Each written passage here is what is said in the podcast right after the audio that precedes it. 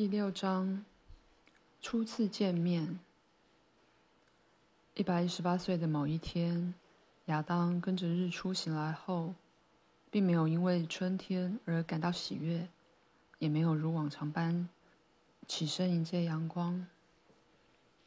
他的上头有只夜莺在树丛中高歌，亚当却转过身去，不理会他的歌声。他眼前的空间充满着春天隐约的颤动，潺潺的溪水声呼喊着亚当。天上的燕子也在喧闹着，云朵构成一幅幅千姿百态的景色，花草树木努力最轻柔的芬芳拥抱它。哦，看看神当时创造的奇景啊！在世间这等秀丽的创造中，蔚蓝的天空底下。他的人类儿子却是满面愁容，他最爱的孩子情绪低落，一点都不开心。对关爱子女的父亲而言，还有什么比这更难过的呢？在创造的一百一十八年后，沉寂许久的众多神圣能量忽然开始动作，这让整个宇宙停住不动。这种前所未见的加速，在爱的能量光晕中闪耀。这下，所有生命都明白了，原来是神想出了新的创造。可是，上次在灵感极限中创造后，如今还能创造出什么吗？没有人晓得。而神的思考速度已经加快，爱的能量对他低声地说：“你又让一切进入了灵感的动作，你的能量正在燃烧宇宙的空间。”你在这样的狂热之中，难道不会爆炸，烧到自己吗？你要去哪里？你在努力什么？我已经不再因为你而闪耀，我的神啊！你看，我因为你而燃烧，把星球变成了星星。停下来，你已经创造出所有最好的了。你儿子的悲伤会消失的。停下来，我的神啊！神没有听到爱的恳求，也不理会宇宙元素的讪笑，他就像充满热忱的年轻雕刻家，继续加速所有能量的动作。突然间，一幅前所未有的美丽晨曦在浩瀚的宇宙中展开，让所有元素惊讶不已。神自己也欣喜万分的低语：“你看。”宇宙，你看，我的女儿就站在地球上的创造物之间，她所有的特征是多么完美，多么美丽啊！她一定能和我的儿子匹配，没有创造可以比她更完美了。她有我的形象，并与我相似。她还拥有你们的所有粒子，所以请你们疼爱她，爱护她。她和他，我的儿子和女儿。会为万物带来快乐，在所有存在层面中打造美好的宇宙世界。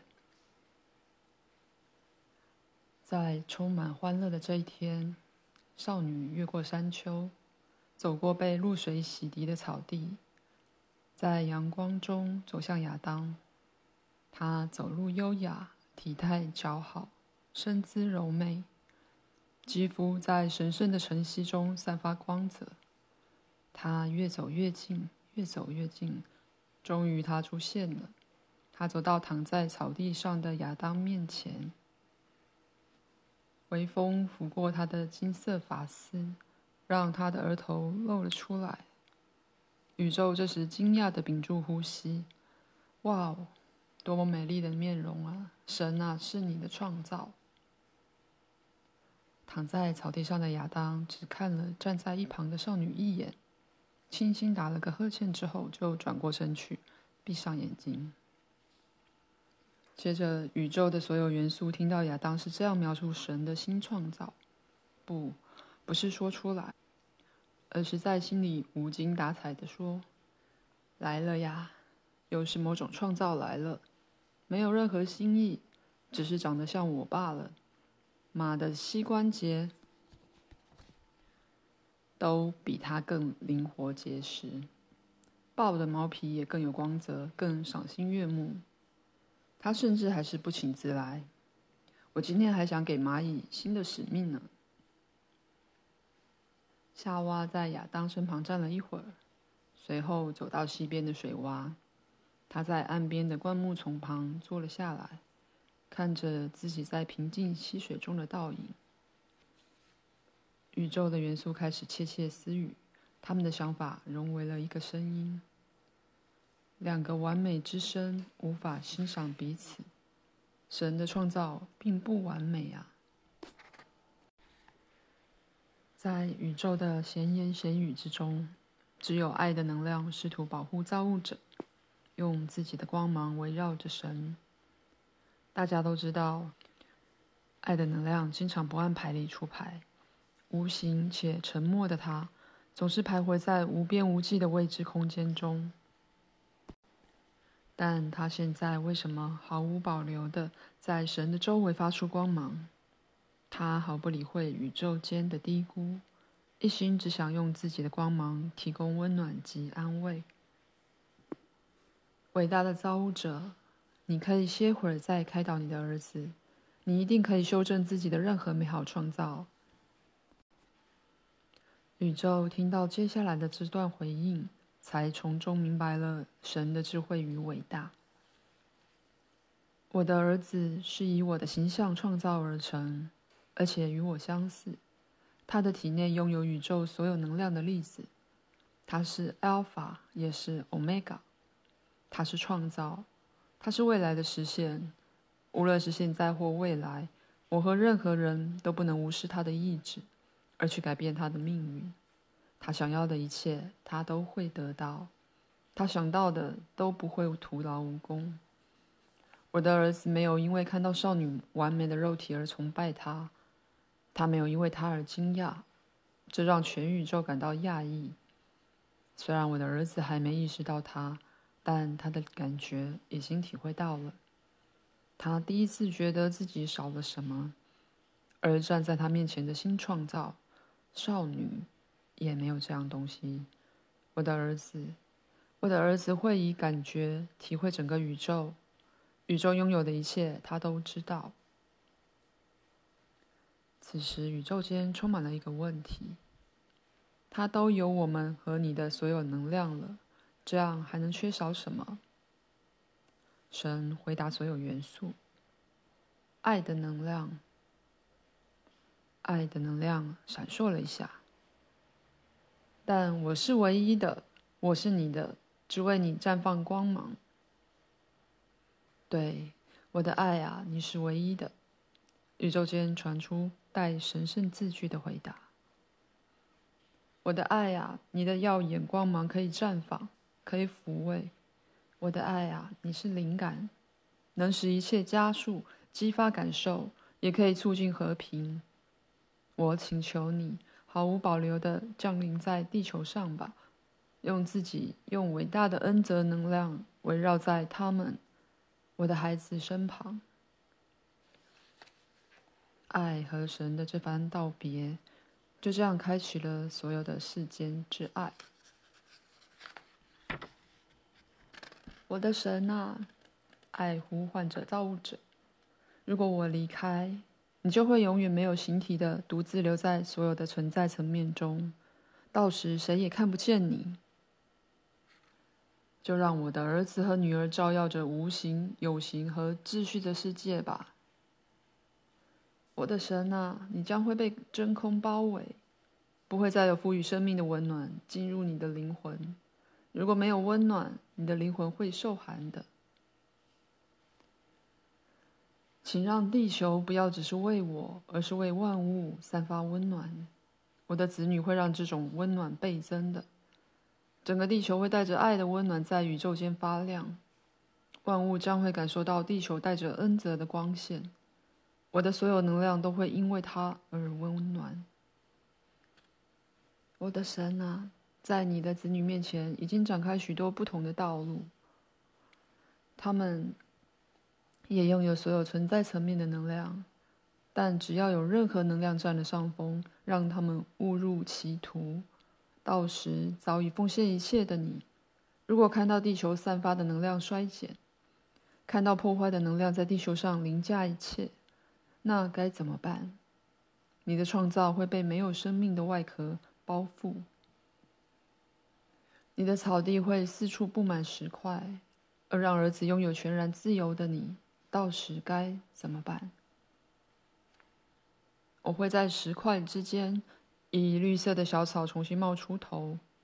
我会在无人践踏的小小草地上，打开我的花瓣。我在世间的子女便能意识到自己的使命。我的神啊，如果我离开，就不会有人看得见你。其他能量的元素就有可能忽然透过人类，以你的名义说话。有些人会设法让别人臣服于自己，为了自己的利益解读你的本质，像是我的谈话都是为了神，我是神唯一选中的人，所有的人都要听我的。到时你该怎么办？到了那一天，我会化作黎明升起，阳光将毫无遗漏的爱抚地球上的所有创造。帮助我的子女理解，人人都能透过自己的灵魂和我的灵魂对话。我的神啊，他们数量众多，而你只有一个。所有宇宙的元素都渴望抓住人类的灵魂，透过人类的能量建立自己高高在上的地位。你的儿子会如迷途羔羊般突然膜拜起他们。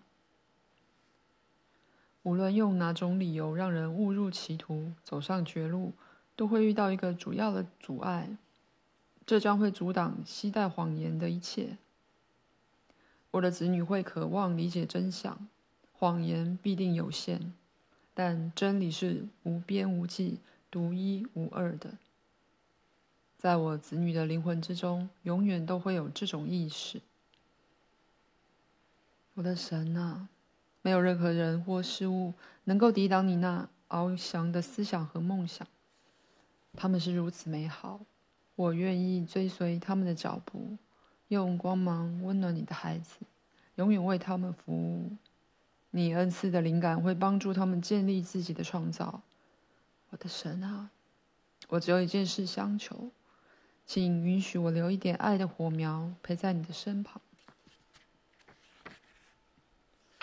当你最后身处黑暗之中，当四周只剩下真空，当出现遗忘且地球的光线开始暗淡，就让这个火苗，哪怕只是我的一点爱的火苗，为你发光闪烁吧。